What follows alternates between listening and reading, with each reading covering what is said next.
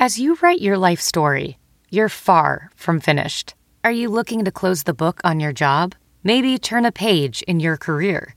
Be continued at the Georgetown University School of Continuing Studies.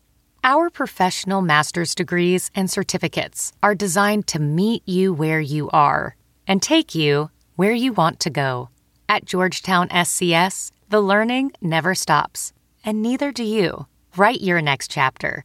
Be continued at scs.georgetown.edu slash podcast. Previously on Buckets, Boards and Blocks. Elton Brand and both head coach Brett Brown have said that the Eastern Conference Finals are the goal. That is the goal. Get there, win that. That's the goal. Now, Brett Brown, he's been under so much fire. He he gets the worst of it.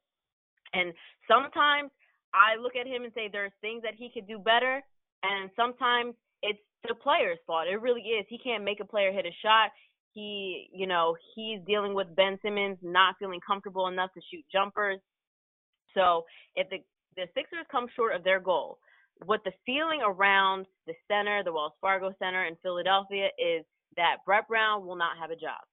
Crystal Rich of NBC Sports Philadelphia, the Sixers outsider, dropping some knowledge there. It would seem, based on her intel, that Brett Brown's seat might be getting a little bit hot as these playoffs continue.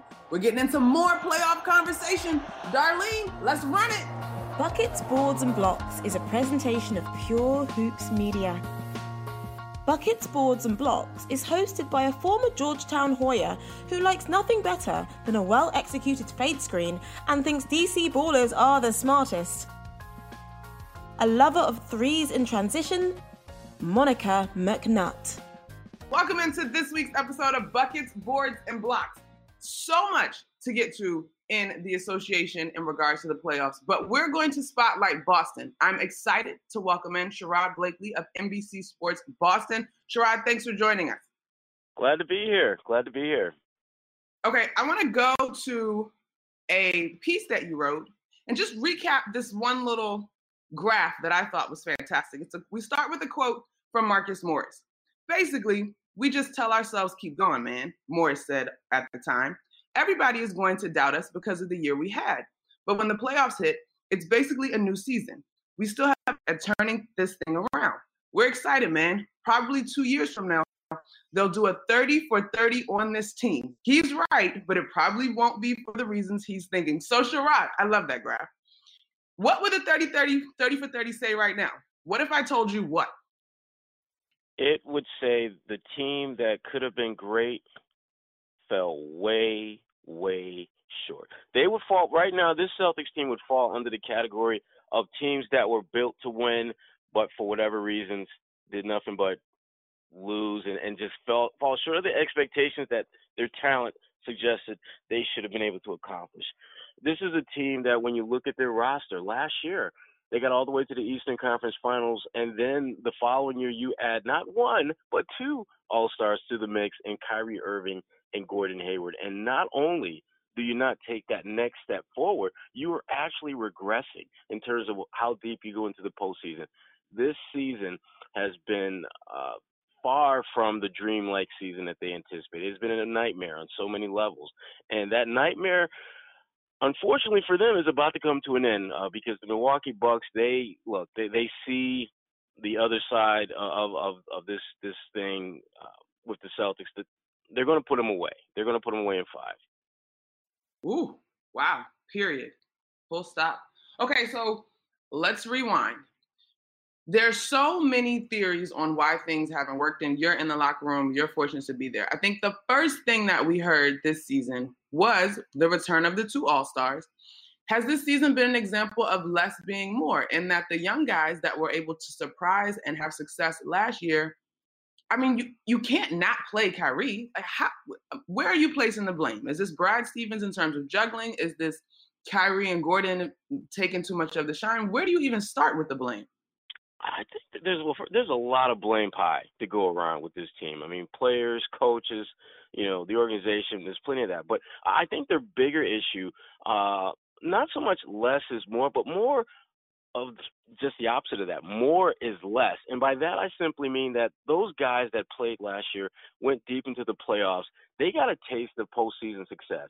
And when you add a Gordon Hayward, when you add a Kyrie Irving back into the mix, those guys were asked to basically take less um, of the shine that they earned by what they did a year ago. And normally you can get away with that if you've got a veteran team. But when you're telling a young Terry Rozier, a young Jayson Tatum, a young Jaylen Brown that, yep, we know you did you did you balled out last year. You got all the way to the Eastern Conference Finals.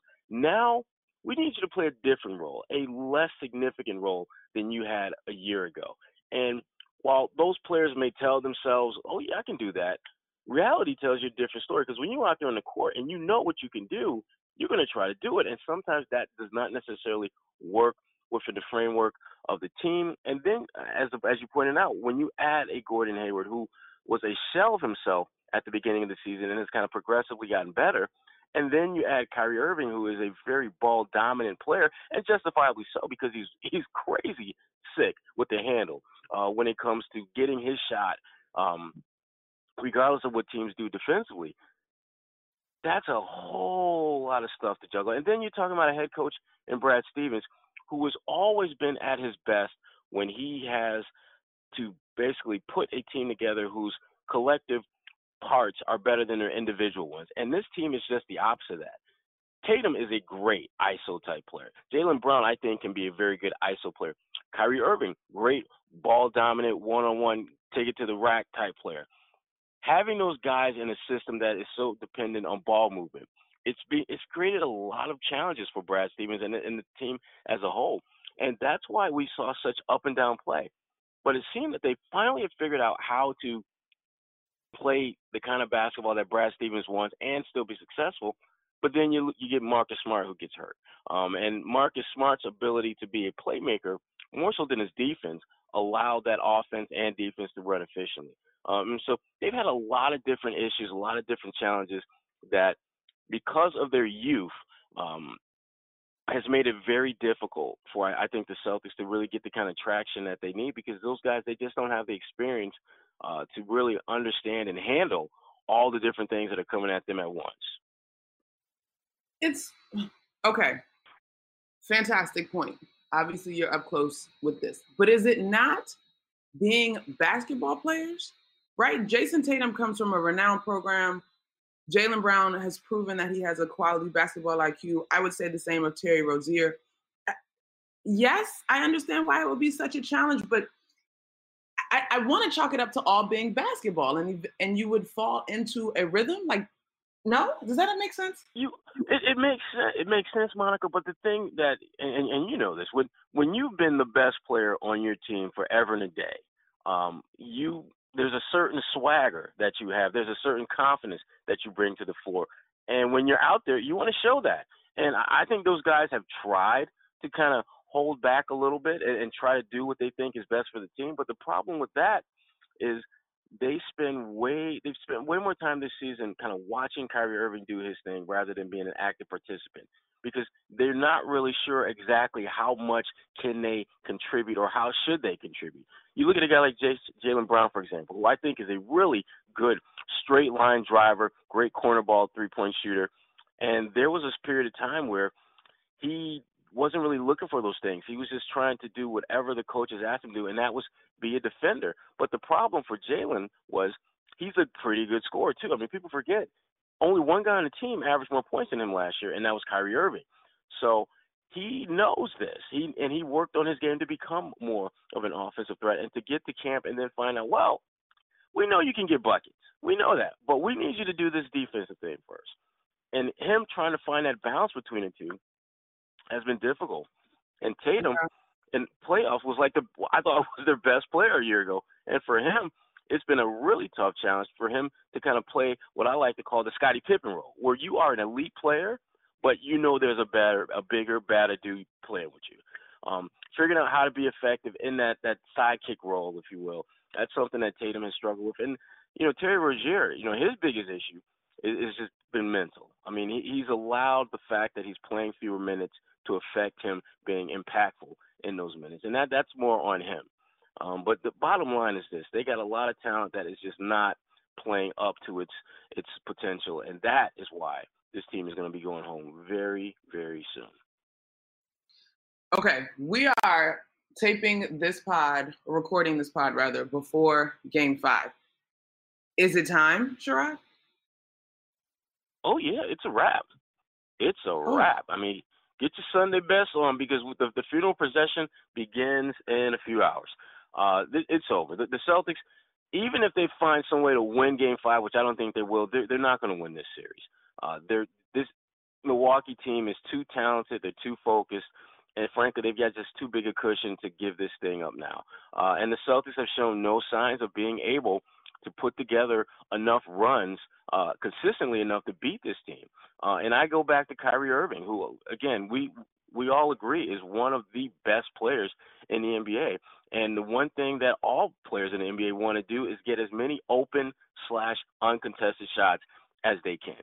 And Kyrie has done that. In fact, you know, 45% of his shots have been open or uncontested. But here's the problem those open and uncontested shots, he's only making like 28% of them. 28% of his uncontested shots have gone down in this series. And that is just absolutely inexcusable for a player of his talent, his pedigree. And that, more than anything else, is why this team is, is in this 3 1 hole. Because if he shot about 50%, which is which is pretty that's pretty standard for an NBA player uh, to shoot wide open shots. At a minimum, this series is tied up at 2-2. Wow, this is woo man. This man, this is tricky. So then, is Kyrie's performance the biggest difference from Game One, in which the Celtic great Paul Pierce was ready to call this series over? Yeah, because I mean, and, and the point that I was just making about his contested shots, He's only had one game in this series where he has shot at least 50% or better on uncontested shots. And you know what game that was? Game one. So clearly, that has been one of the factors that, that has led this team to being in this 3 1 hole. And frankly, I think it's the biggest factor because this Celtics team this season has been one in which they've allowed their offense to dictate their defense. And and to some degree you can kind of understand that because if you're making shots t- other team is taking the ball out of bounds and they're seeing a set defense that they got to deal with.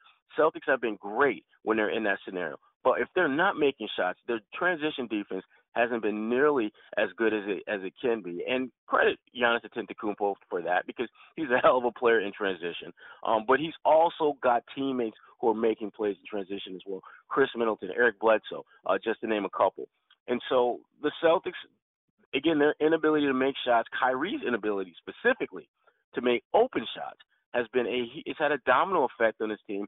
And uh, once again, it is a major, major factor in them being in this this three one series deficit. All right, Sherrod. So call me a radical, and I get that the NBA. Radical. Okay, fine. It is the NBA is not your local AAU tournament.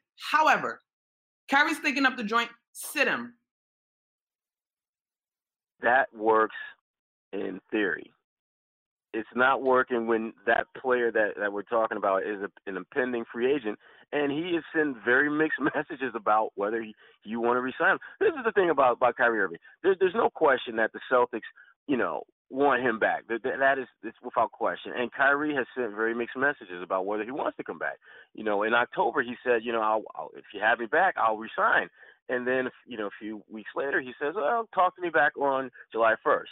And if you're the Celtics, you're trying to create, I think, as much of an environment and atmosphere that he wants to be a part of. And I think sitting him, uh, I don't think that will go over well with Kyrie's camp. Now, you and I know that that's how it should be. But here's the problem with that, though. You don't have anybody that you could throw in there who can do better, and that's to be. That's why I go. I come back to Terry Rozier. If Rozier were playing better, you could make that argument. You could just say, well, you know what? Kyrie, he's not making shots. Terry, he's coming in here. He's only playing 10 to 15 minutes, but he's making an impact. Give him more minutes. That's how you could make that argument. But the problem is, no one is filling that void that Kyrie is leaving by his inability to make shots. And so, if you're Brad Stevens, it's like, why should I, you know, get on get in the crosshairs of Kyrie and bench him when I don't have a better alternative to throw out there? And so to me, that's why this season, yes, Kyrie is a major factor in this team's success and their struggles. But other guys have not figured out how to impact the game, knowing that the leader is, is off his game. Because uh, Milwaukee is a great example of, of how you're supposed to do it. In game four, Giannis Antetokounmpo picked up four fouls with about eight minutes to play in the third quarter. Khris Middleton, like 61 seconds later, picked up his fourth foul. Both of those guys spent six plus minutes on the bench. When they went to the bench, Boston was up by three. By the time the quarter ended, Milwaukee was up by eight.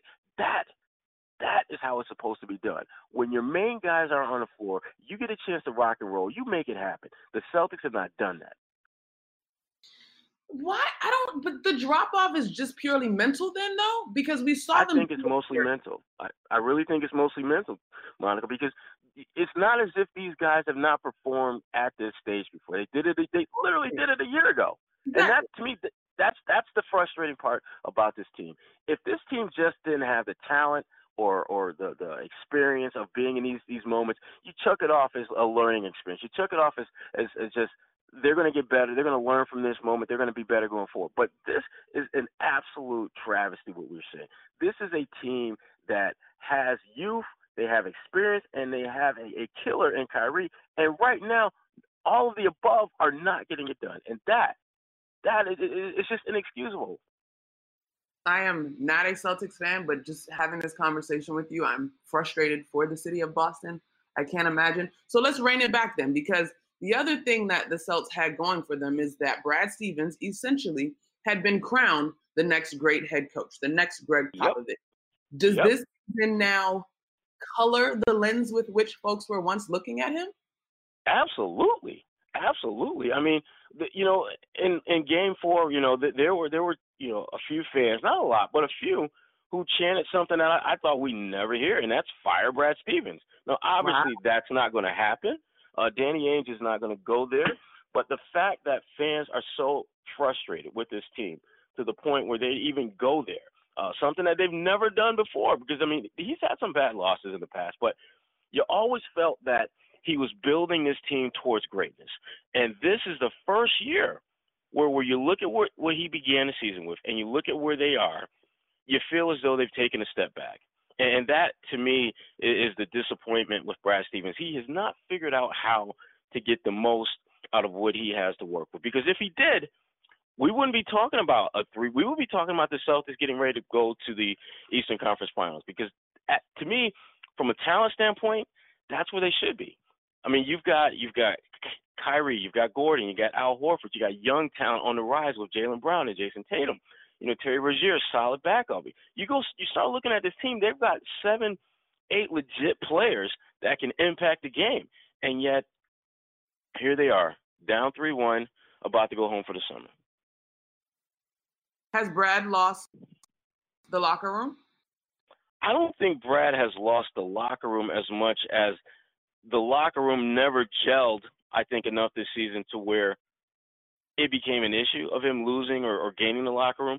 Um, I think you know, Kyrie is a very polarizing figure. I mean, you love the talent, the temperament. You could probably do without, but you always look past that because you go back to the talent. But when that talent is not producing, which has been the case in this series, then everything that you kind of accepted that you didn't like you don't want to accept anymore, and you don't like even less. And, and so I think it's been a very um, awkward song, awkward song and dance. I would say between in in that locker room right now. I mean, they they still like Kyrie as a person, and they respect him as a player, but they know he's not getting it done. And I think he knows in his heart of hearts he's not getting it done. And this is not one of those things you can put this off on the young guys, which is something he's done a lot of, or you can blame experience, or you can you know do any of that stuff. This is on him. I mean, when you're missing open shots, that's on you. That that's not the defense. That's not your teammates not freeing you up. That is on you. And the fact that he hasn't really been all that open about his accountability for what he's not getting done, um, I, I think that bothers players a little bit. You know, after the last game, he said that you know he was he was um, it was brought to his attention how he struggled, and he was like seven for 22, and his response was I, I should have t- took more shots. And if I'm his teammate, I'm thinking like, bruh, you got 22 damn shots. How about yeah, but you know that's a basketball thing, though, Sherrod. Like you also are like, you know, shooters got to shoot. You got to shoot out of it. And I get that. and I get that. But also, at some point, you have to acknowledge that okay, if I'm not shooting well, what else can I do to impact the game? And here's the thing: I don't care how many shots Kyrie takes. He can take 30 for all I care. But do something that helps your team in an impactful way. And yes, he had like 10 assists or something like that. But here's the thing: I would much rather you have fewer assists and do a better job defensively than have more assists. And, and to me, that has been of all the issues that Kyrie I think has had in this series, his defense has taken a significant step back in this series. And he's never been an elite defender. We know that. But what we've seen in this series has been just pathetic. I mean, George Hill, he's making I mean the way George Hill is getting to the cup, you would think this is like Grant Hill, not George Hill. It, it shouldn't be that easy. It should not be that easy for George Hill 33 year old George Hill's birthday was like last week, I think, to get to the rim with such ease. And he's and here's the thing, and I put a lot of that on Kyrie because when I looked at the numbers, they were worse than I thought. George Hill is shooting 70% from the field when Kyrie gar- is guarding him. That should never happen. Nobody should be that red hot. Wow. Buckets, Boards, and Blocks with me, Monica McNutt, is one of four weekly shows from Pure Hoops Media. I'm here every Thursday with fresh takes on the world of basketball from my guests, my pops, and me. Each Friday, we have the Pure Hoops podcast with BJ Armstrong and Eric Newman. BJ's takes will get your attention for sure. And even though some of them are out there, he usually turns out to be right or at least close to right. On Monday, we have the Mike Wise Show with the legendary hoop journalist and master storyteller. Mike's guest have been incredible, including Hall of Famers, future Hall of Famers, and active players like Jamal Crawford and Goran Dragic. Finally, on Wednesday, we present Catch and Shoot, my favorite part of the game. Catch and Shoot with Adam Stanko and Noah Kozlov, two of the smartest hoop heads around. They know their stuff, they love to have fun, and they're always a great listen. Please check out all of our shows, rate, review, download, subscribe, and most of all, enjoy. Here's here's my thing though. I feel I feel you that the Celtics are underperforming, largely led by Kyrie. But I also want to make sure, and I know this isn't your job, that the Bucks are getting their credit. Should both teams have been playing their best basketball, you still had it going to the Celtics, and in how many games? If both teams were playing their absolute best, this series would be tied up at two-two right now. And I, I, I felt from the beginning that home court advantage would probably be the difference. I thought if both teams played their best, this would be a seven-game series with Game Seven obviously being in Milwaukee. And to me, I probably would have given the edge to the Bucks because of the fact that it was at home. But Celtics would not. I didn't think would make it easy on them. And unfortunately for Boston, they've made it very easy for Milwaukee. I mean, the mm. idea that the Celtics are going to win one more game, let alone three in a row is just absolute fiction. Uh, I just don't see it happening. I, they have done absolutely nothing that will lead you to believe that. Uh, the third quarter has been, you know, kind of their their doomsday quarter in this series. Uh, if you take the third quarter out of the last three games, the Celtics have actually outscored uh, Milwaukee, I believe, in all three games. But if to be, if you know a certain period of game is when you struggle the most, and you consistently do that, it's not so much about what those guys are doing, it's mental. It becomes a mental thing. You've already conditioned yourself, whether it's a conscious or subconscious thing, that we're not going to get it done in the third quarter because we don't get it done in the third quarter. Mm-hmm. Um, they got some issues. I mean, this team's got some issues, and, and this off season, it just can't get here quick enough for these guys. I think they just really figure out what they need to do going forward because clearly, uh, this formula that they have with this group, it just doesn't work. All right. So last Celtics question, and then I just want to pick your brain on the league and the Eastern Conference in general a little bit. This season, we heard a lot about the potential of Anthony Davis being traded, possibly messing with the Lakers. Was it overlooked as a factor that could have messed with the chemistry of the? No, no, I don't think so. Um, because I remember when the Lakers rumors first began kind of popping up um, I remember paying attention to what Jayson Tatum and Jaylen Brown were doing statistically and how the team was performing, and it it was there was no difference. I mean, they were playing as good or better uh, in light of those rumors. So I don't think the Anthony Davis stuff really messed with the chemistry too much. Uh, more than anything else, it just gave us in sports media something else to talk about. Um, and, and and with the Celtics having so much interest in Anthony Davis even before he made his trade demand, um, it just only just heightened that. And and the Celtics again, they are going to make a run at Anthony Davis this summer. There's no question about that. Um, that was one of the reasons why the Pelicans did not pull the trigger at the trade deadline because they wanted to engage Boston in trade talks, knowing that Boston couldn't do anything uh, along those lines until this summer. Uh, and, and so that is why you know the Anthony Davis stuff is, is is going to certainly heat up this summer. But there's you can't do Anthony Davis if you're Boston if you don't do Kyrie because there's no way that you can swing that deal. Um, and Anthony uh, have any shot of keeping Davis if you don't have Kyrie. So there's a there's a sequence of there's a sequential order of operations that the Celtics have to go through in order to make the kind of radical, significant upgrades that they want to do to their roster. Mm. Okay, so technically, this will be my last C directed question. Is this Kyrie's last game your gut feeling? My gut feeling, if they go out in game five and get smashed and Kyrie plays like crap, and and this is this is me going against the grain. I think he he's more likely to re-sign with Celtics, and here's why. One of the things about Kyrie that I've I've picked up on in his time in Boston is just his appreciation and understanding for history and, and legacy and things like that. And for him to basically play like crap in this series and then go join another team, that's going to be part of his legacy. He came to Boston, he couldn't get it done in Boston, so he left. And I just I don't think Kyrie is built to embrace that reality. And and whether he wants to pretend it's not there or not, it's, it's gonna it's impossible because that's gonna be the narrative if he goes to New York that he couldn't get it done in Boston, so he went to New York where it's just easier because let's be honest, if you get to the second round of the playoffs, I mean you might have a statue at Madison Square Garden put up for you right now if you get to the second round of the playoffs. In Boston, if you get to the second round of the playoffs, they're looking at you like, what, what this season did not go well. What are you doing? And, and so I don't think Kyrie necessarily wants that part of his, to be honest, his legacy. And let and let's be real, uh, you look at his role with the Celtics. You look at the way this team is built. You're going to have a chance to go deep into the playoffs for at least the next three, four years, based on what, upon the way this team is built. Yeah. And he knows that Danny Ainge is always big game hunting for big talent.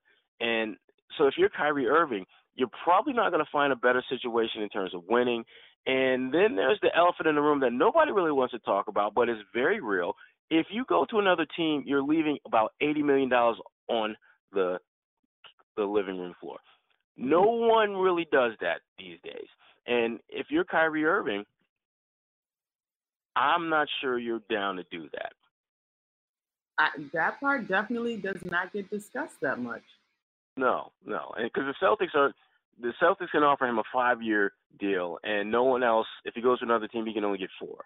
Um, and, and so Kyrie, and I and I think even then, Kyrie will probably do what a lot of the superstars do these days, and they sign like a multi year deal, but they have a player option after every year, which is fine. Um, but you want to have that security uh, if you're Kyrie Irving, because remember that he's he's had a few you know knee injuries through the years, and although it wasn't a, an issue this year, you got to believe in time that it's going to creep up again, and it, it may limit uh, how much he plays or potentially miss games. So if you're Kyrie Irving, you've got to be really smart about this next contract and really protect yourself uh, from, you know, potentially having some type of injury that could impact your money going forward. So, yeah. Whew, man. Okay, so now we open up the bigger picture. Hopefully, relieve some of the frustration that is uh, clearly attached to the Celtics uniform during this playoffs. I know you've had a front row seat um, to Giannis, but whose performance over these playoffs has kind of stood out to you um, and, and, impressed, whether it's out west or on the Eastern Conference side? Two guys have, have really kind of, I think, jumped to the forefront of just getting it done uh, in the playoffs, and, and, that's Kevin Durant out in Golden State. No surprise there. Um, he, has been one of the best players uh, of this generation. Uh, and certainly, you know, first ballot Hall of Famer whenever he decides to call it quits. And, and the other guy is Kawhi Leonard, the silent assassin. I mean, he has just been absolutely murder uh, in the playoffs. And and the thing about you know their last win, uh, it was the first game in this series with Toronto where he wasn't the leading scorer, and and that to me, if you're Philly, is a scary thing because if he's getting other guys stepping up, and you know you can't guard him, that means your season is probably over sooner rather than later. Um, so those two guys have really jumped out at, at me in terms of their impact on winning, uh, the way they've dominated games uh, when they're on the floor with a lot of other high caliber talent. And, and bottom line, their teams are doing a good job of winning. So um, those are the two guys that really kind of, to me, they they immediately come to mind when I think about playoff standouts this year.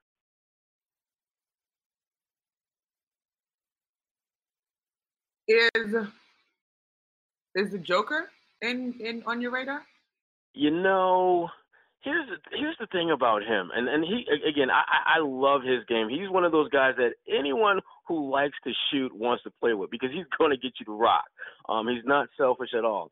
Uh, really, the only true point center we have in the NBA. But the one thing about him, though, he's gotten better as this playoff series with Portland has gone on. Because early on, I just thought he was just kind of cruising. He's one of those. He's to me, he's kind of like Giannis from the standpoint of regardless of what you do to him defensively, he's going to get his numbers. He's going to be flirting with a triple double pretty much every time he steps on the floor, no matter how you defend him. Um, and I didn't really see him kind of elevate his play, in my opinion, until their most recent win over Portland, where he had like 25 points, 19 boards, six dimes. That's to me when he really he that was his most memorable performance to date. That team, the way they're built, uh, as much as important as he is, Jamal Murray seems to be the guy that yeah. really, when they win, it's kind of like Jamal Murray stands out and he stands out in a big, big way. Um, and so th- that's one of the reasons why I'm a little bit hesitant to throw the Joker up into that that top two, top three echelon category because there's another guy that he plays with that when his team is successful, that guy is usually the one that kind of really kind of fires up the troops, kind of ignites their success. Whereas when you talk about when you talk about Kevin Durant, you talk about you know Kawhi Leonard. They they play with great players, but you their games in particular are elevated, and when those games are elevated, their teams play is elevated. And and with the Joker, I'm not 100% sold that's necessarily the case. Got it. That's a that's a fair argument. I'm still curious to see if he really gets in NBA shape. I mean, I know he is like he's a player, but I would be curious to see if he got on like the Kevin Love fitness plan, how, how that might elevate his game. But here's, yeah. here's the thing, Sherrod. Uh, assuming you're accurate in your reporting, you've been with the team all year. Bucks, Raptors, what happens? Well, I assumed you got Raptors over Sixers. Yes, I have the Raptors over the Sixers. Um, I, I mean, I actually Toronto was the team I had coming out of the East altogether. Um, I, I just think that they have one guy that no one has been able to slow down. I, I'm I've seen Giannis have off games, and I've seen teams do things defensively to kind of limit his impact. But I've yet to find any team or any individual that's been able to slow Kawhi Leonard down. It, and when you combine that with what he does defensively, I, I just don't. I just don't know how you how you deal with something like that. So you're taking Raptors over Bucks because Pascal Siakam is defending Giannis. Like, what are they going to do to Giannis? Well, I, I think that what they can do is something that I think the Celtics have tried to do, but not as well as they obviously were hoping. And that is build a wall and have the ability to take away, you know, some of those those straight line drives that Giannis is so great at, while still being able to get back out and defend on the perimeter. And because of, of Toronto's length with guys like like Pascal, they have the ability to, I think, collapse that paint, take away some of those drives, and still get out in time to contest shots on the perimeter. And that to yeah. me is the key with them. Uh, you have to have defensive versatility to both take away the paint, and you got a great defender around the basket in Gasol, and you got another guy, you know, in Serge Ibaka who has the ability to defend the paint and can also come out and defend on the perimeter, and is a good pick and roll defender as well. So I think Toronto is built better to beat a team like Milwaukee. Um, my only concern with Toronto was getting past Philly because I thought Philly would be a really tough challenge for them because of Embiid, because of Jimmy Butler, Tobias Harris. But if they're able to get past them, I, I don't see whether it was Boston, Milwaukee, it didn't matter. I, I just didn't see any team getting past Toronto in the finals. Mm, got it. Well, you've certainly given us lots of numbers to think about. Okay, so here's how we finish up interviews here on Buckets, Boards, and Blocks. And you can open this up to the NBA season if you'd like, a, a, the, the whole thing, or you can stick with the C's. I need a bucket That is a thing that was fantastic, A plus grade, A1 type of thing that happened. I need a board, something that maybe at first glance wasn't so positive, but it had some silver lining, a la a rebound. And then I need a block. Your block is your and I was trash to get that out of here thing that happened. So your bucket, board, and block for the calendar NBA season. Okay, bucket.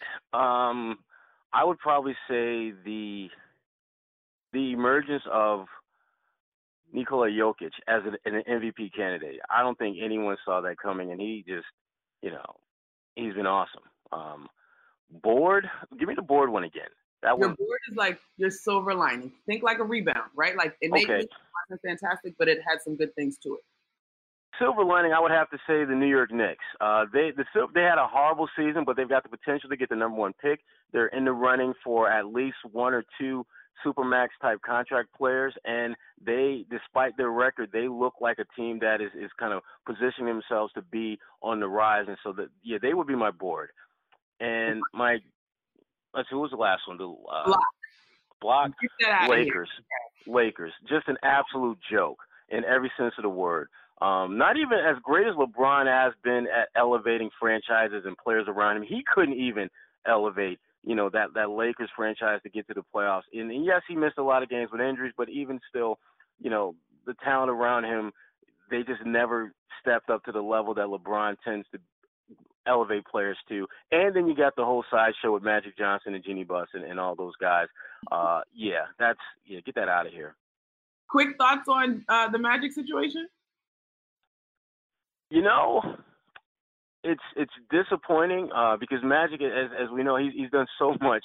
You know, not only on the court but off the court as a businessman. He success has followed him everywhere, but it was an absolute dumpster fire um, that that he dealt with and that frankly he he created.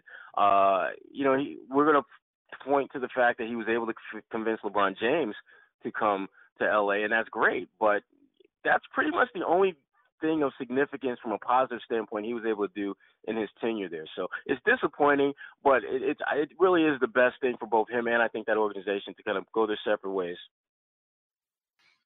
Hmm. Hmm.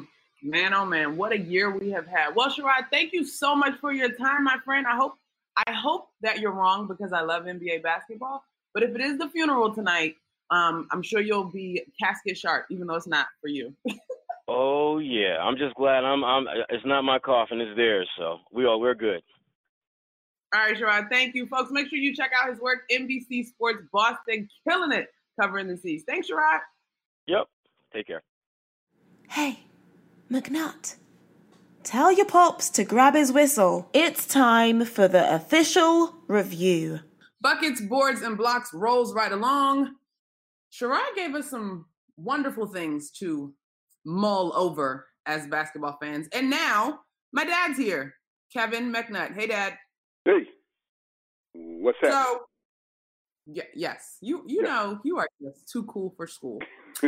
oh, too cool for school. Isn't that cute? Go ahead. Right, so- yeah. Yeah, my favorite Yes, thing ma'am. that Sherrod delivered in his conversation, well, not favorite, something that stood out was this Uh-huh. idea that Kyrie may not leave Boston this summer should the Celtics lose to the Bucks on Wednesday night, because he's noticed that he's a guy that's big into legacy and history of the game, and he wouldn't Mhm. want to leave with that being his lasting legacy. Mhm. Buy it? What do you think? Oh yeah, buy it for several reasons. One, Kyrie's an interesting bird. Um, uh, he's a real cool cat. He, he he can elaborate. He can talk. He's heavy. He's a he's a deep thinker. I mean, you remember it wasn't long ago he was saying the world was flat and um, stuff like that. So he he's a, he's he's he's a heavy dude. So if if the reporter been in Boston, I'm sure he's had long- lengthy conversations with him. Uh, I would not be surprised. Uh, everybody say he's gone, especially if they lose tonight. As bad as as bad a series as he had, and uh, you know that he's gone. Not so fast. Um, you never know what he's thinking. I mean, just the fact that he turned around and said after a championship, "I'm gone. I don't want to play with LeBron anymore." That you know, to walk out on that one, uh, and and um, if he can do that, he can he can surprise the the basketball NBA world with saying, "Hey, you know, I I'm on a mission. Uh, we didn't get it done. Let's let's do it again." So I wouldn't be surprised. He did definitely walk away after a championship. Good point. Right, right, right, right. And uh, and then even with that, he turned around later and then uh, you know called LeBron, I guess during the season, and said, "Man, this." This, uh, this, this, uh, you know, ride, riding shotgun with you was one thing. Now, now driving the bus is a whole different thing. So, uh, who knows where Kyrie's going to come from? I think that would be my reason on why he's out, unless if if Danny Ainge some kind of way is able to get AD to come to Boston and the team looks different next year, then I buy maybe he stays. But I don't think he wants to stay with that compilation of guys. But we're not going to stay on Boston anymore on this particular podcast. We're going to open it up, Dad, to the playoffs as they stand. We got a few different teams sort of shocking the world. Most surprised by what team so far, Dad? Shocking the world. Oh my. Or maybe not shocking the world, but you you get it. you go Muhammad Ali on them, huh? Okay. Uh, well, I mean, everybody, everybody although they were the number two seed, everybody's saying, "What in the world is going on over here in Denver?" You know, nobody, including Barkley and the crew, saying, "Hey, you know, Portland's going to win. Portland's going to advance." They got Lillard and McCollum, and the, the Denver wins by 36 last night or 20. Uh, both games were blowouts, so I forgot what the total was. Uh, and they, so they're they're one game away from the finals. Uh, so you got to look at Denver. I guess would be the number one of the teams that are remaining. Um, that would be one, and then two. Uh, I saw it coming, but I guess a lot of people would be shocked about how Philadelphia has not competed in their series. Um, but I just think you know the, they they they were trying. Elton Brand got the GM job middle of the year, and then he tried to um, put together a fantasy roster, a fantasy roster, and picking up guys, and they haven't had time to chem- for the chemistry to mix. And, I, and, and Monica, I'm not. Uh, I'm kind of enjoying that uh, Embiid is not producing here. Well, the fact that he's not producing, but he's you know he's he's healthy. Yeah, uh, uh, he's got the popping off and laughing at the the guy from the Nets uh, with the elbow, and he's always on Twitter and instigating, saying he's in people's head and all that. So then the only knock on him was that he couldn't stay healthy. Here it is, the playoffs when it's money time, and then he's missed two of the three games. Well, he played, but missed one played hobbled and hurt and ineffective in the other two. So, you know, yeah, you need to oh, grow up and these are your comeuppance, huh? Here's here's a question, and Alan Hahn posed this question to us today on MSG 150. If you are in the New York area and listening, please check it out. He said if you could get rid of the four guys, you get rid of one of the four guys in Philly. You got Tobias, Jimmy, Ben, and Joel. You can only keep three. Who are you letting go? Well, are we taking in what are we what are we what are we taking in, in consideration here? Are we taking in consideration contracts? I mean, are we just taking that. in consideration making a team work? Huh? Let's say just building a team, contracts, money, not an issue. Uh, that's oh, you, you, you, you, don't move. You don't no. You don't move Embiid. I mean, what well, you can't do. You move Embiid, but go ahead. Huh? You, Alan's you, point was you move Embiid because no, I'm a no, front runner and said no. it's not worth it. I said no. first I said Simmons. Yep. It, right, and then I was like second would be Harris for me. Well, I um, Embiid stays because he's he's he's gifted. When he's healthy and performing, I mean, he did average 28 during the season. Uh, and he and but not, even with the 28, if you look at his skill set, beautiful feet, I mean, the best footwork for a center since Olajuwon. Uh, size. He's got it. He does have a mean streak. He, he's not afraid to make contact. Um, uh, he can shoot. He's got a beautiful form, picture perfect form.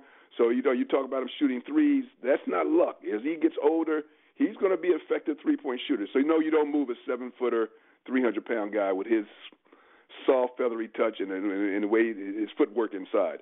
Um, Simmons is a question. I'm watching Simmons and I'm saying, has he improved? Man, has he improved since he left high school in Florida? I guess he has, but he hasn't improved much since his rookie year. I mean, he he can't. He still can't shoot.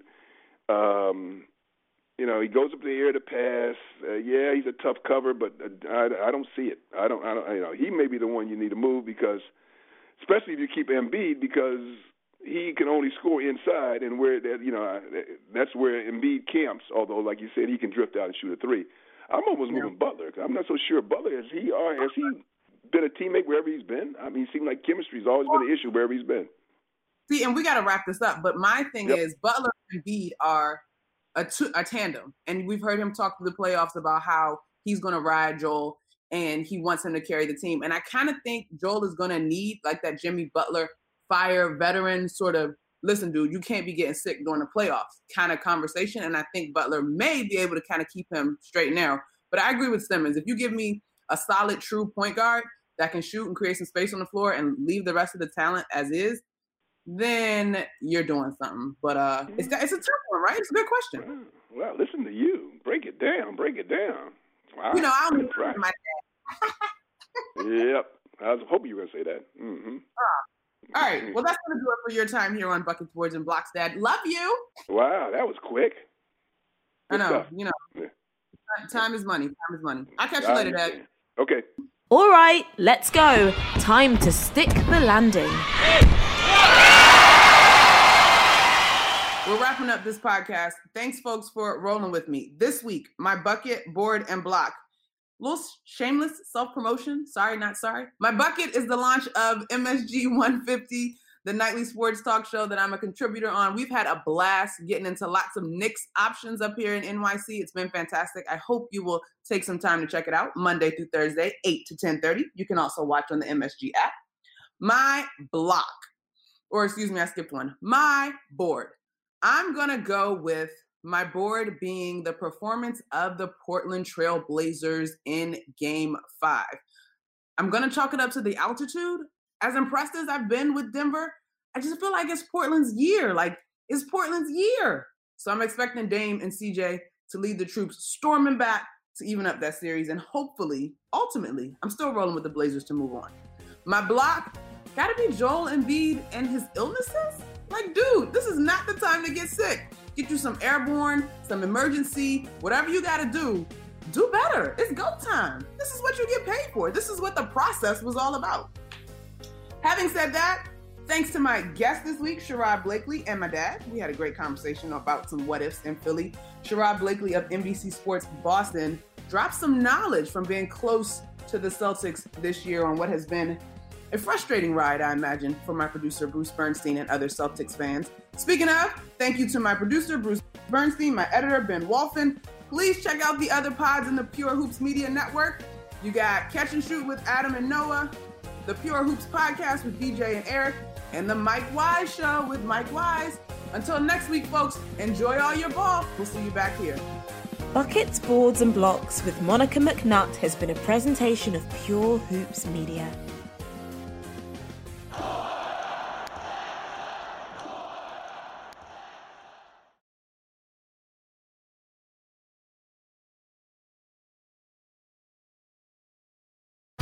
Jump into Peppa's world of play. Look for spring flowers, hunt for muddy puddles, and bravely explore exciting places with Peppa playsets. Peppa Pig, inspiring kid confidence.